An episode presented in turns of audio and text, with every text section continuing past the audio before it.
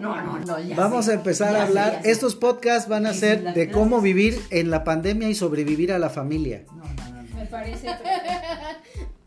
De, de- la- del cambio de educación, escuelas privadas a públicas, de administración de la casa, alimentos, comida, espacios, eh, a- hartazgos, in- a- interacciones familiares nunca antes vistas, compartir computadora, compartir internet, televisiones, eh, arreglo de cuartos, que hacer Te puede decir de todo un poco presente. para familias de más de un hijo, con más de un hijo. Con más de dos, sí. Con más de dos. Bueno, en realidad tenemos tres.